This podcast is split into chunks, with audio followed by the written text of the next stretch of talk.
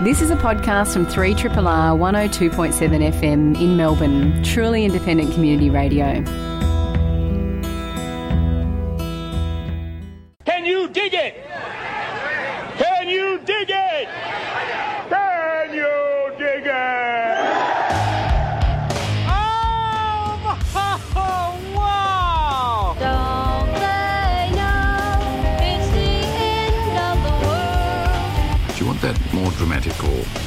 Like sort of understated or what? This is a land that prays for a hero. The humor of the entire situation suddenly gave way to a run for survival. You are listening to Greening the Apocalypse on Triple R 102.7 FM.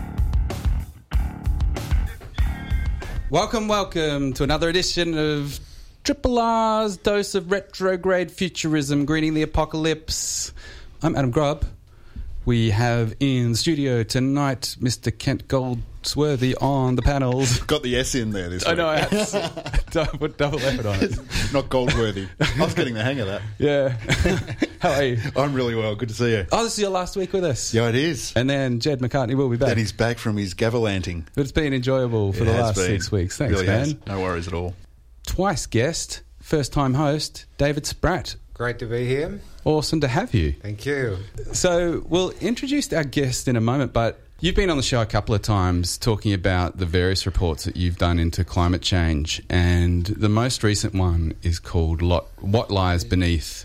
What's the subtitle of that one again? The understatement of existential climate risk, just to get to the nub Yeah. of the matter. Yeah, and we had you and your co-author Ian Dunlop on a couple of months ago, and that is a report which looks at it, it's kind of like tries to capture a little bit of what the the morning tea break talk is amongst climate scientists, not so much what the papers say, and you pick it apart in a sadly convincing way and use risk assessment tools. And I know that was of all the shows we've ever, we've ever done, the one that Jed walked away from shaking a little bit, just about what our collective future holds. Well, that I count that as a success then. Yeah. Yeah. Now, do you want to? At the time, we couldn't say something about who wrote the intro to that. Do you, want, Yes. do you want to fill us in on that and, and what the response has been to your report?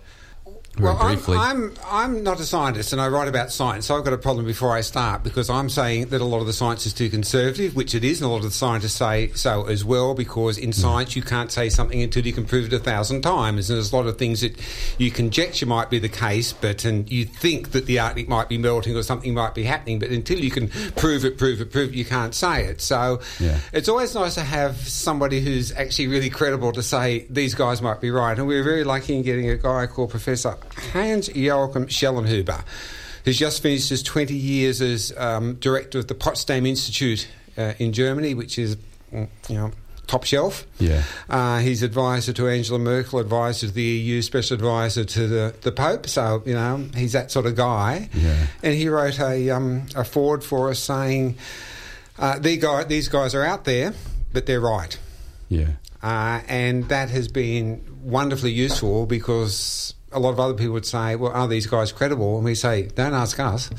Just Yeah. ask the guy who wrote the foreword, and it opens a lot of doors. One of the world's top Yep. climate scientists. Yep, absolutely. Now, the UN put out a report yesterday which got a lot of media coverage, and it too was saying more or less that the climate science to date is has been conservative when it comes to trying to reach a 1.8 degree or 1.5 degree. Yep, so we have a thing called the Intergovernmental Panel on Climate Change, the IPCC, which was set up by the UN. So at its top level, a whole lot of diplomats go and vote on what it's going to say and do, which is a problem. So that's that's the context, but it it's, has a permanent secretariat of techno savvy people who write their reports. So they don't do new research; they just suck in all the research and then try and synthesise it and, and tell the story. And so they were asked after the Paris. Uh, Climate talks two and a half years ago to do a report on 1.5 or 2 degrees. And the reason for that is that policymakers have always talked about trying to keep warming to 2 degrees, and the small island states are saying, hey, that's going to drown us. And so there was some change in language to say one and a half to two, which was to keep the poor guys happy, basically. Uh-huh. And then they said, so we want the, the science side of this to produce a report. So that's why how the report came out. So it's subject to all the problems of having ambassadors from 150 countries sign off on the final report. So the Americans and the Saudi Arabians and the Russians are there trying to wheedle the language down, but behind that is a much larger report of more solid science. So that's what we've got to. And um, I mean, look, I think the, the really big story is that they said if we have one, one, one bit degrees of warming now, one and a half degrees is 10 to 20 years ago. So, we, you know, we're looking at it right down the road. We can see it. Yeah. And uh, we ain't got a lot of emissions, emissions left to do it. So it's right at hand. And they said if we're going to try and stay anywhere near that, we're going to have to do unprecedented things. We're going to have to change the way our economy works in a way that has never been done before in human history. Now, mm, maybe during the Second World War we did some similar things, but the big message is, hey, folks, the, the whole game's got to change. And if you don't, some really bad stuff's going to happen. Um, obviously, at two degrees of warming, it's worse than at one and a half, but Yeah. one and a half's not good um, either. At one and a half degrees, you'd be lucky to have any coral reefs left in the world. At two degrees, you absolutely won't. Yeah. So it's that sort of thing. I mean, they, they, they said that between one and a half and two degrees, the rate of crop losses double. The The difference between the- the- and and yeah, two. uh, is is, is, Yeah. is doubling the rate of crop, uh, of crop loss. Between between one and a half and uh, two, the decline in sea fisheries doubles. So you know, look, we're already not on a good slide, but sliding further down makes it a lot worse. So, I mean. They said by two degrees, GDP per capita could be down ten percent or more. So they're actually, you know, this is Relative to 1.5. Re- re- relative, I think relative to, Well, to- relative, to- yeah. relative to now. Yeah. Um, I mean, this is really, in the end, climate change is about food and water and people's survival. And they said at, at, at one and a half to two degrees, that difference might make the difference in water security for 400 million people. So, you know, we're talking, we're It's talking, just- we're talking big stuff here. Yeah, like the kind of numbers that just make your brain sort of fry. Yeah, that's why you right. can't That's- compute that. That's why I'm not talking too many numbers, but it, it's a lot worse. And what's what's got to happen is just really, really big, which we've talked about before. You've got to say, hey, folks, this is the biggest game in town. Unless we make this, I mean, uh, a guy called Will Steffen, who's you know one of Australia's leading climate scientists, um, he's on the Climate Council. They put out a, a, a report called Hothouse Earth, uh, a scientific paper a few months ago, saying what we've known for a long time but wasn't really well understood. I think it had a quarter of a million downloads in the first two weeks, the most the most downloaded scientific paper in, in, in history because it actually crossed into, into popular culture. And they said, look, if we get to two degrees of warming, some of the feedbacks in the system, permafrost and, and d- decline in, in the efficiency of the Amazon and so on, will actually could actually spiral it out of control. So if you get to a certain point, the system will take off. Yeah. And he he's you know relatively conservative scientist, and he said, look, this has got to be the first priority of politics and economics. Yeah. And maybe we need something like a war economy where you actually go, okay, this is the game in town that will affect whether we're here or not. And I think that's, I mean, the good thing is that that, that conversation is becoming more sober and, and, and more honest. Yeah. I sometimes like find it frustrating that we have to make a new show every week. I just feel like we should say that every week. Just put it on record. Like we need to go to, you know, be doing everybody's main objective for getting through the day is to make us not destroy the planet, and that requires going to, well, it's unfortunate language, but something to the equivalent of war footing in the economy to reduce Well, look, carbon. Here's something to warm your heart. There's somebody, um, you know, the Japanese um, poetry form called haiku, which is very defined in the words and the syllables and so Uh-huh. on. Somebody wrote. A very low carbon emission technology. It haiku. is. It is. Somebody actually tried to write the IPCC report's main findings in haiku. So maybe we could do. Maybe we can do a, a few verses of that each week. And, Oh, and, beautiful. uh, Bring it. Yeah. Okay.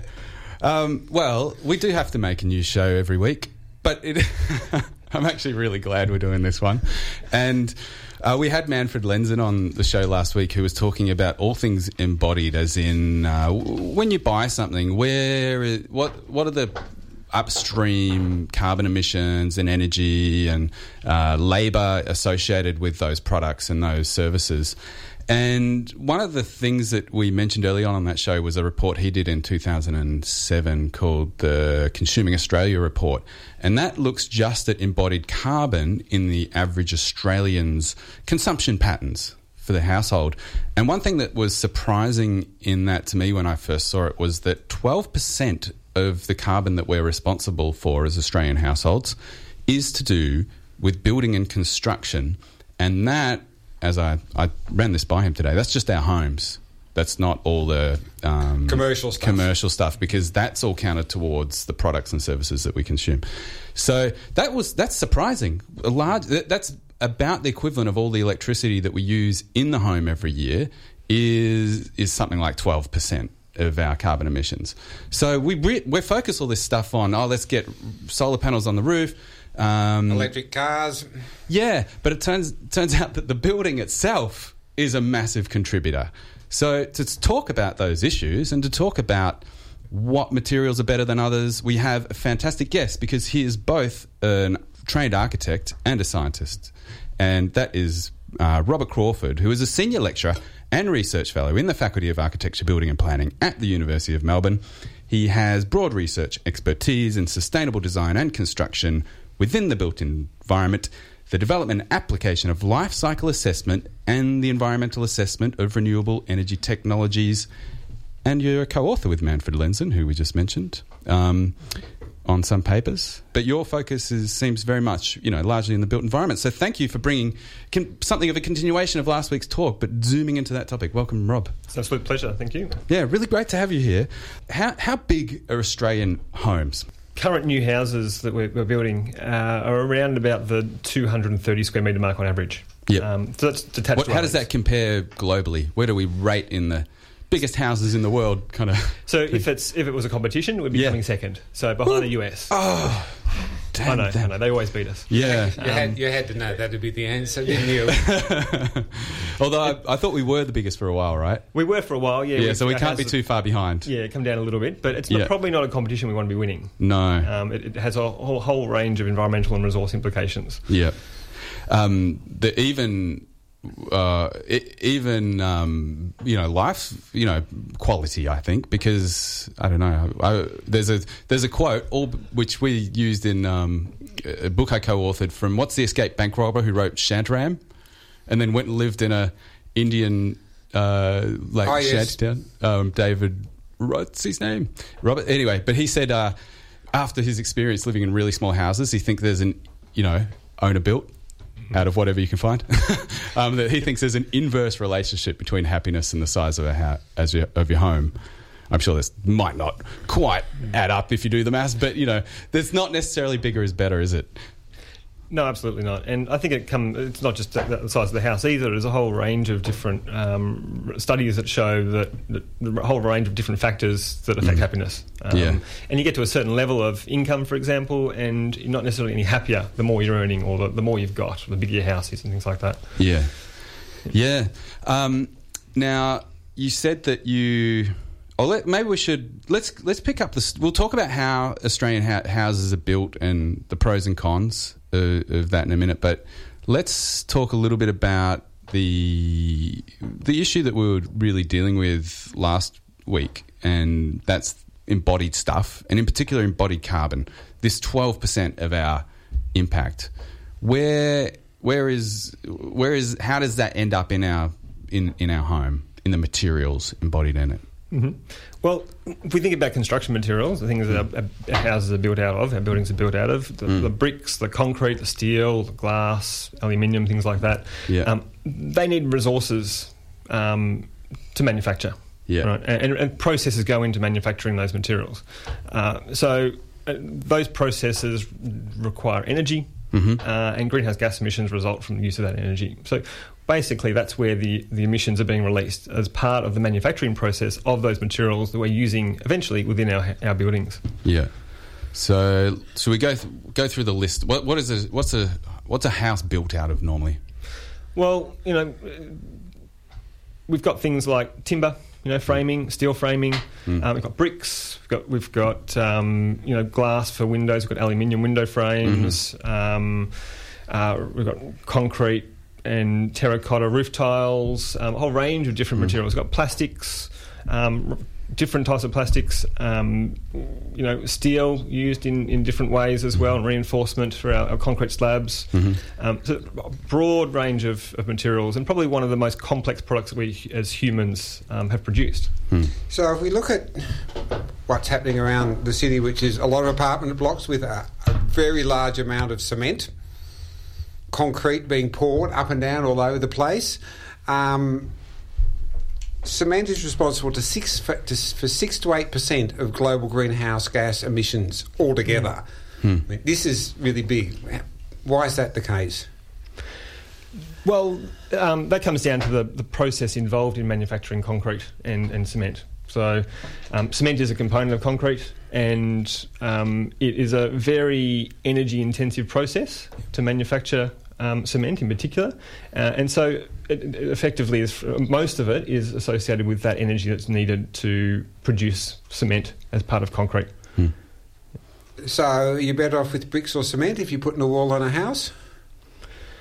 Uh, well, the alternative is uh, concrete, I guess. Um, but, but Hey, what's the difference? between- oh, I mean, I mean, the bricks are brick kilns. They seem like they have a lot of energy in them too. I mean, obviously, wood's a, a better bet. But I mean, if you're going, I'm going to build a house. What should I avoid, or what should I use?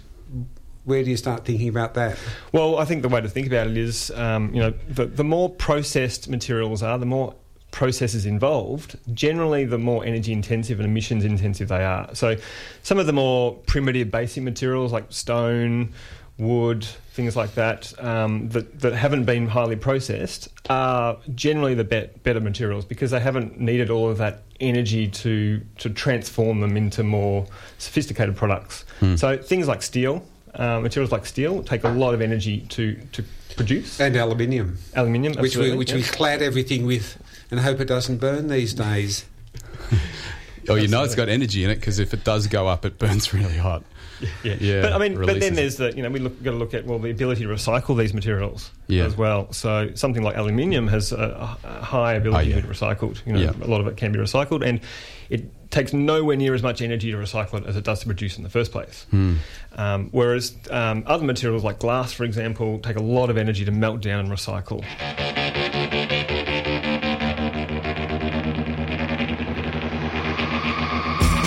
You are listening to Greening the Apocalypse on 3 Triple R. We're talking with Robert Crawford, who's a senior lecturer in the Faculty of Architecture and Bu- Building and Planning at the University of Melbourne, about where the embodied carbon is in our buildings, because it turns out that they are responsible for about as much greenhouse gas emissions as the electricity that we use inside them. Now, bu- say you're building a new house.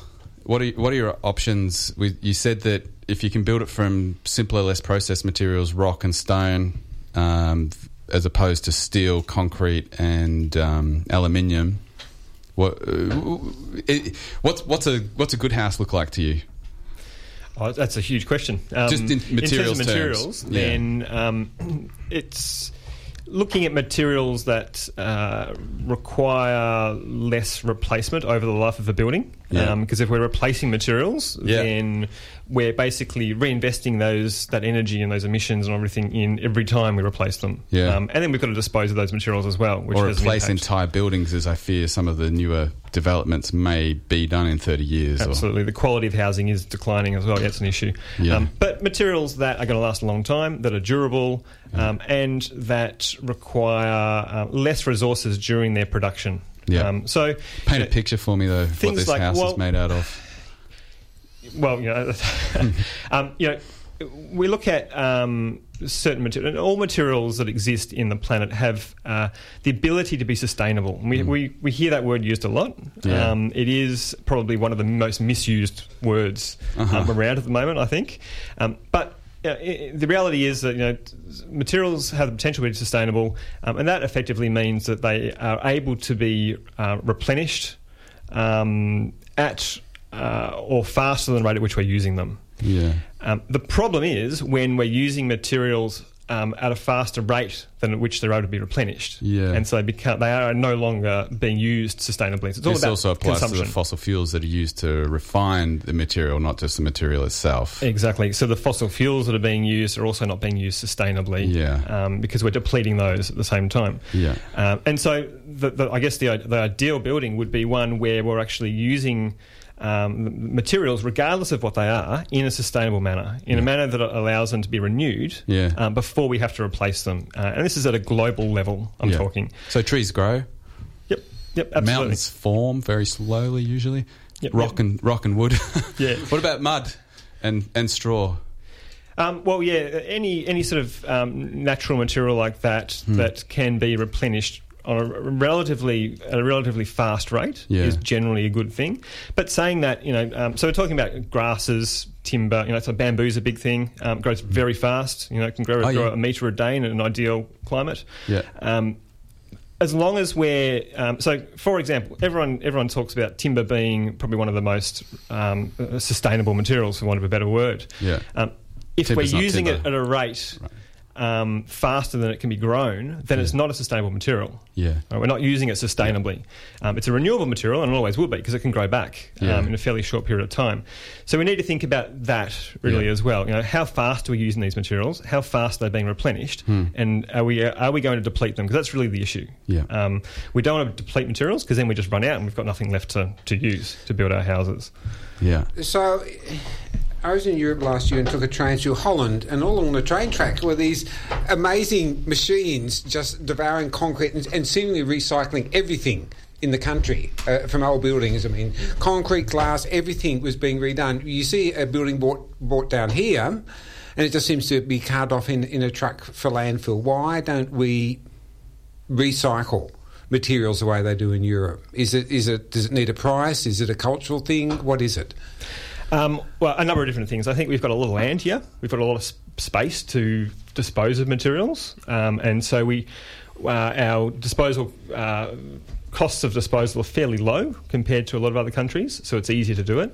Um, also, we don't put as much value on, on existing materials and recycled materials. Uh, we don't necessarily have the um, equipment um, and the technology like some other countries do for recycling materials. So, what would the government have to do to change that?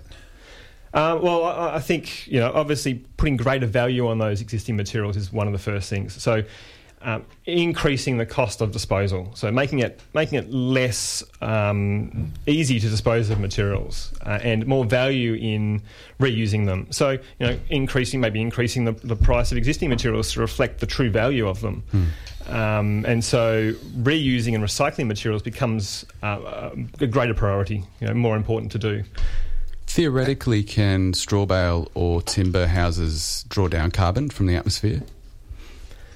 Uh, well, what, what, what can happen is during the growth of those materials, they can sequester carbon. Right, so they, they store that carbon and effectively take it out of the atmosphere um, until those materials end up back in landfill and then start decomposing and releasing it back into the atmosphere. Yep. If those materials are being used and storing that carbon for um, 100 years or more, it's considered long term carbon storage.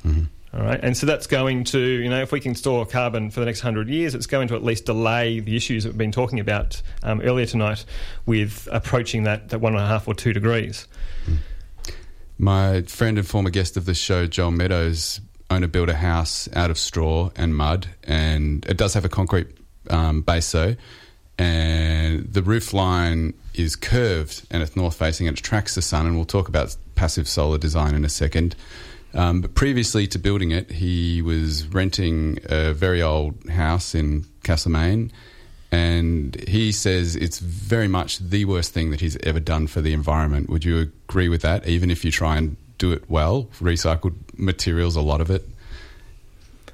Uh, yeah, well, any any activity, any construction um, has an impact on the environment. We haven't got to the point. Um, well, actually, we've, we've, if we've got to it, we've gone away from it, and we're going further away from it, where where our buildings are actually good for the environment. Yeah. We've got a long way to go. Yeah. Um, we need to get there, um, and we know the the priority in, in trying to do that. Um, but with with all the technology we're throwing into our buildings, the, the complexity of the materials that we're using now, um, became the more complex and more involved and more processed than we've had in the past. It's making things worse, not better. hmm Um, the if if we so in his case he thought if he just kept renting a small house that would be a better thing. Size of building is as important as what you use, correct? Absolutely, because the the size of our buildings has uh, an effect on the environment in a range of different ways. So Yeah. it's not just about the amount of materials we use in constructing it, Yeah. but it also affects how much energy we need to heat and cool that space Yeah. and light that space. How much furniture we need to fill it, or we typically use to fill it. Um, if we've got two living spaces, we tend to have two TVs, for example, two couches. Yeah. So it just um, accentuates the amount of resources that we need Mm. to fill an, a house and, and use use a house. Yeah. Yeah. So there's a there's a kind of cultural backlash maybe against the massive home with the tiny house movement. But what is the general trend for house sizes in Australia? We said it's big and it's no longer as big as the Americans, but is it still is it declining? Has has a turning point been reached? Uh, about five years ago, we got to a, a peak, um, and that was about 240 square metres for a brand new detached house, Yeah. um, which is still what we typically tend to build. Most of what we build, we've we've gone back to about 230 square metres now for a detached house. Um, Yep. Apartments have um, are around about the hun- uh, 130 to 150 square metre marks. On average, we're about 190 square metres for a new building Yeah. um, on average, so apartments, units, houses, and so forth. Yeah. Our houses, uh, so if we go back to the 1950s, Yeah. um, the average size house was 100 square metres, Right. right? Um, compared to the 230 square metres now for the average sized house. Yeah. So we've more than doubled the size of our houses. At the same time, we have uh, around about half the number of people that live in each of those houses. Mm-hmm. So instead of about 4.5 people per house, we've now got about 2.3 people per house. And might it also be true that we spend less time in those houses? I'm not sure. Maybe we do spend more time with our home entertainment systems, but people are working longer hours. But we're not cooking in them anymore. That's right. We're going out and eating out and getting people to deliver it and uh, conducting our social life outside the, the house rather than in it. We can I get our kitchen Okay. soon, maybe. Yeah. And, yeah. tra- and travelling more and leaving earlier and getting home later, I suspect we're using them less. yeah. So by all those indicators, the size of the house, how many people in it, and how much time they spend in it, it's like it, that. Ex- that's even makes the size of our house even more ridiculous. Oh, exactly. It's a completely inefficient uh, waste of, of resources. Yeah. you know, or use of resources. Yeah. You are listening to a Triple R podcast. Podcast. Is that right? So, how can we do them differently? There's a lot of apartments, they're going to keep on being built. I read that we can make cement different ways. We can use polymer cements, we can use glass. I mean, can we have the emissions from, from cement manufacturing? What would it take to do that? Uh, absolutely. There's there's a lot of work that's gone into looking at alternatives to cement in concrete. Um, so um, things like using fly ash. Um, What's that? so fly ash is a, a basically a waste product or byproduct of the electricity production process Okay. or generation From process. coal. Yep. Yeah. yep. Okay. Um, blast furnace slag is another replacement for cement that comes out from the, the steel production process. Mm-hmm. And we can use them, they've got similar qualities to cement. We can replace some of the cement in concrete Mm-hmm. with those materials. And so they're waste products so that otherwise be, be used for um, nothing or just you know, disposed of. Um, so we're reducing the the emissions and the energy use associated with concrete um, to a degree. And are we using them? Absolutely, yeah. So it's not a, a large part of the market yet in, in terms of the amount of uh, concrete that we're using. We use a lot of concrete um, annually in construction, but it's becoming um, used more and more. And, Um, what, and what can we do to make sure more and more of them is used and less cement's used in terms of emissions? What's what's going to drive the change? Um, well, you know, a whole range of things. So, um, obviously, policy is a is an important thing. Um, uh, certain uh, rating systems and things like that, which can encourage building owners and and builders to strive for what we might call greener buildings or more more environmentally friendly buildings, um, and so they can then you know, use that as uh, something that demonstrates their buildings performing better than the average one, um, and that can have a competitive advantage then for them.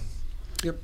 Hey, you draw you you you've stayed back, and thank you for this from going home to Geelong today, and that means that you drive through a lot of um, new suburbs. And this year, according to an article in the ABC yesterday. There have been 17 new suburbs added to the outer north and west of Melbourne Plumpton, Wollert, Wyndham Vale, Cloverton. They sound very delightful in English. And They've all got lakes and meadows and vistas in their names. But they're all built where they filmed Mad Max. yes, they are. Um, now, what you would be seeing, and this is what I see, is like houses with black roofs, no eaves, brick veneer. So that means the thermal mass is on the outside of the building rather than on the inside, and oriented wherever they happen to face towards the road rather than towards the sun. Does that drive you mad as an architect interested in sustainability? What is wrong with that, and what can we do better?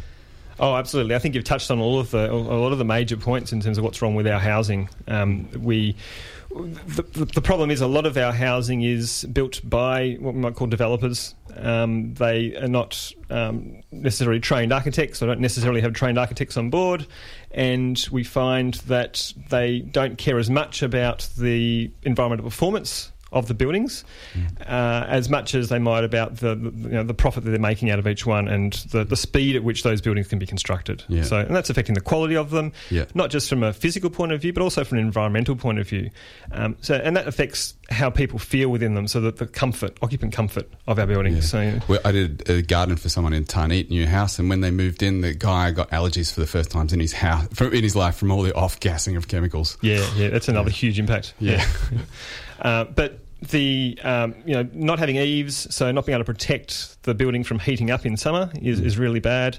Um, the bad or poor orientation. So if we don't orient our buildings towards the sun to capture it, then the houses can also be very cold in winter, and Yeah. it can grow mold and, and have other health impacts as Yeah. well. And there's a whole science around this. The passive solar design stuff. Yeah, yeah. Well, I mean, passive. It's it's it's been done for for centuries. Yeah. You know, it's nothing new. It's very basic. Yeah. Orienting our, our buildings um, to basically um, capture sunshine, to capture um, ventilation, cross ventilation. Um, to, to make them comfortable, you know, it's not a difficult thing to do, but we tend to um, make it difficult for ourselves. I think. Have you, did you build your house? Or Um, did you not, not physically, no, it? but, I've, I've uh, had an influence, a little bit of an influence over the the design of it. Uh, it performs actually. I get my energy bills every month, and um, you know, for uh, a house of uh, four or five people, it's it's performing at about one, the amount amount of energy that one person uses on average. Uh-huh. So you know, it performs fairly well, and it's nothing. It's um, it is a, a volume house, um, but it's it, I've done simple things about orientation, insulation, glazing, really simple, cheap things to do that make it perform that much better very easily. So I don't know the terminology, but volume means it's made by a company that puts. Uh, One of the large builders, Yeah, yeah, yeah, exactly. yeah. So, and most of the houses we build in Australia are built by by a very small number of builders. Yeah. Um, we build uh, around about a bit over ten thousand houses per month in Australia. Right. Yeah, staggering figure. And there's about blowing. there's about ten. We've got about ten million houses um, in in Australia. So a lot of standard design, standard materials, and they don't want to vary them. Yeah, it, it's it's easy just to keep doing the way we, the things the way the way we've done them for, for, for years and years. Yeah, exactly. Yeah. But even within that, um, those limitations of working with, with those folks, you're able to double glaze. And I guess one thing that is hard to change is orientation, is it? Because a lot of hou- house blocks these days are about 3% bigger than the size of the future house. The house Yeah, touches so- the house Yep. touches the fence on three sides. The, Yeah, the, yeah. Back, the back garden with the veggies and the running around is long gone. Yeah. Well, the land, I mean, the land developers have a lot of lot of say in that. Um, I think with the subdivision, um, so working with councils um, to actually orient the blocks the right way, so we can build the houses the right way. So we want our houses running east west. Yes. So we've got maximum um, frontage onto the north. Yeah. Uh, you know, that's that's the first that's the first thing we need to do because once the subdivision's done, the blocks are facing the wrong way, then we're very limited with what we can do with the house. Yeah. Um, but then you've got to build and design within the context of that. So when you do have a block, then you think about, okay, well, where's the sun? You know, Yeah. put your lounge room and, living areas towards the north because that's where you want the sun. Now there are like regulations and requirements to do with having certain, you know, you got to tick certain environmental um, check boxes, and I see all these terribly designed houses with uh, solar hot water on them and things like that. Is any of the things that you're talking about, passive solar um, orientation, that kind of thing, is that is that considered anywhere in the legislation? Uh, we we do have uh, some aspects of building regulations that deal with uh, the energy performance of our buildings. Mhm. Um, it, it tends to focus on heating and cooling. Um, so, uh, the therm- what we call the thermal performance of our building envelope. Yeah. Um, so it sets standards for how much, effectively, how much energy uh, our buildings should use as a maximum. Yeah. Um, and we have a star rating system, and many of uh, listeners have probably heard of the six star, um, what we call the six star standard, where all of our houses need to achieve at least a six star rating, uh, which is effectively telling you that you, you should only be using a certain amount of energy um, in that house on an annual basis. Yeah. Yeah. And is that mostly about insulation? Yeah, so it's about the thermal performance of the envelope, exactly. So it's about uh, insulating the envelope, and it's not just insulation, but The it's also the envelope is- glazing, the, that's just the the outside, outside of the house. yeah, Okay. the wall, outside walls of the house, and the roof. Yep. Um, but it's also about the glazing that you use. Which i Yeah, and that is itself insulating, or that's about how much energy gets in Um, as well? It's about energy in and out. Okay. So single glazing is very um, poor performing compared to double glazing, which is two panes of glass, basically. Yeah. So again, it's insulation, really. Yeah. So it can. So that's a really important thing that the that it considers, but it seems a bit one dimensional because does it consider thermal mass? Which for those that um, don't know and are listening, that's like how you store heat inside, usually brick or concrete inside Concrete the house. floors, which which the sun shines on, that sort of Yeah, thing. it, it does affect. It, it- it does consider the effect of thermal mass It on does. the need for, for energy for heating and cooling. Yeah, Yeah. absolutely. Yep. Okay. Well, that's good. And does it? But does it consider orientation and and solar passive solar stuff? Um, only in as much it doesn't it doesn't uh, prescribe particular orientation, but only in as much as that good orientation will uh, allow you to increase the star rating easily. Yeah. Or more easily Okay, so- than poor orientation. So Okay. it does make it easy to Does achieve the, the standards. Yeah. All right. So in some ways, it is built in. Does it consider the embodied energy and, and carbon in the materials? Absolutely not. No, Yeah. and that's one thing that we've been, I've been advocating for for twenty odd years now. Um, Is that it's and now- we know that our buildings are becoming much more energy efficient in terms of uh, their operation. We're using less energy to, to run them. Mm-hmm. Yeah. The embodied energy component, so the energy that goes into making all the materials, is becoming more significant Yeah. um, proportionately. Yeah. So we now need to really start thinking about how we're going to regulate that and, and control that, and obviously reduce the amount of energy that goes into our buildings over their full life. Mm. Are you getting any any nibbles on your you- twenty years? You said you've been. That's a. You, Yeah, well, it's, it's a it's a more challenging thing. Um, it's it's uh, less tangible, I guess, because all this energy is occurring elsewhere outside of the building. You know, it's, most of it sort of happens in manufacturing plants and at the mine and things like that. So, So it's harder to communicate to policymakers the significance of it.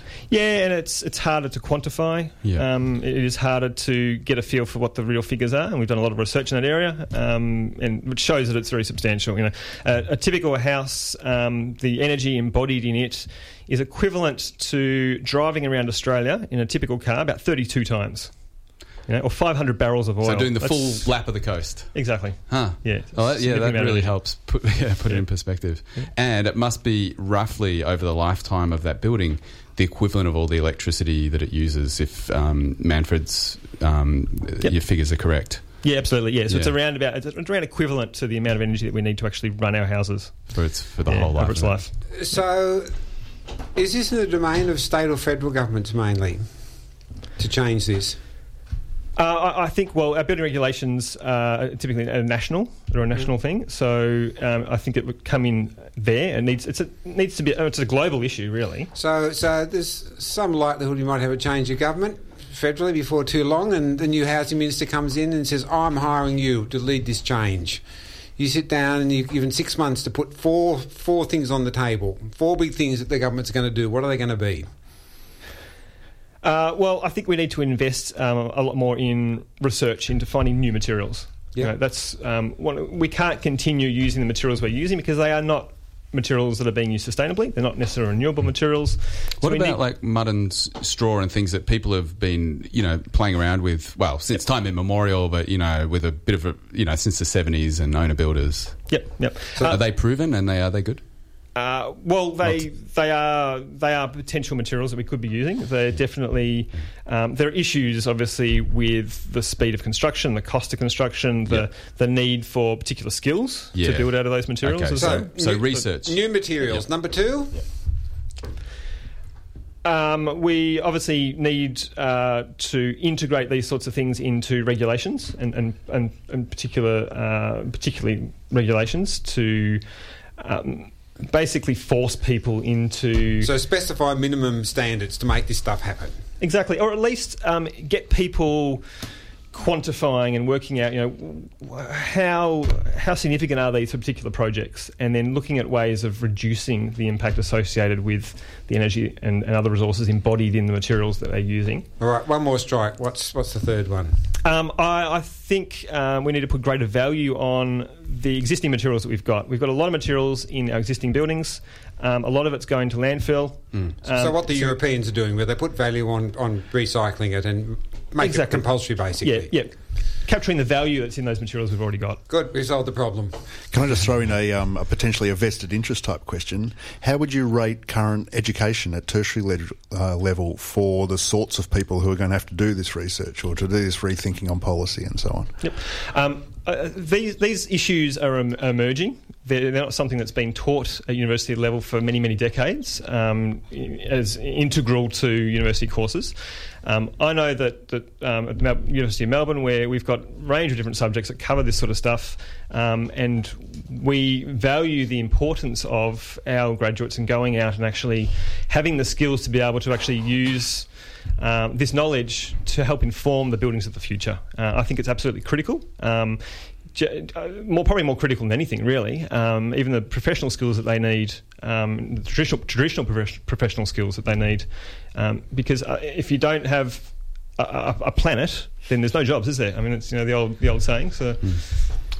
Um, as an architect, I know you have a vested interest, and even though um, you're you know holistic thinking kind of guy into wanting us to design better buildings and build better buildings, better materials, but also just um, living in making do with the ones we have and fixing them up is a pretty good approach too. Yeah.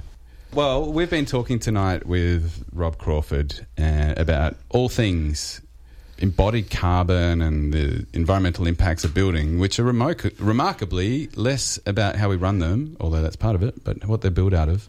Thanks for bringing a very broad um, perspective of an architect and someone that's studied the science and the life cycle analysis of the materials. It was really great to have you on. That's a pleasure. Thank you. And Kent Goldsworthy, thank you for being with us for the last six weeks. It has been a genuine pleasure. Made a difference to my Tuesdays, that's for sure.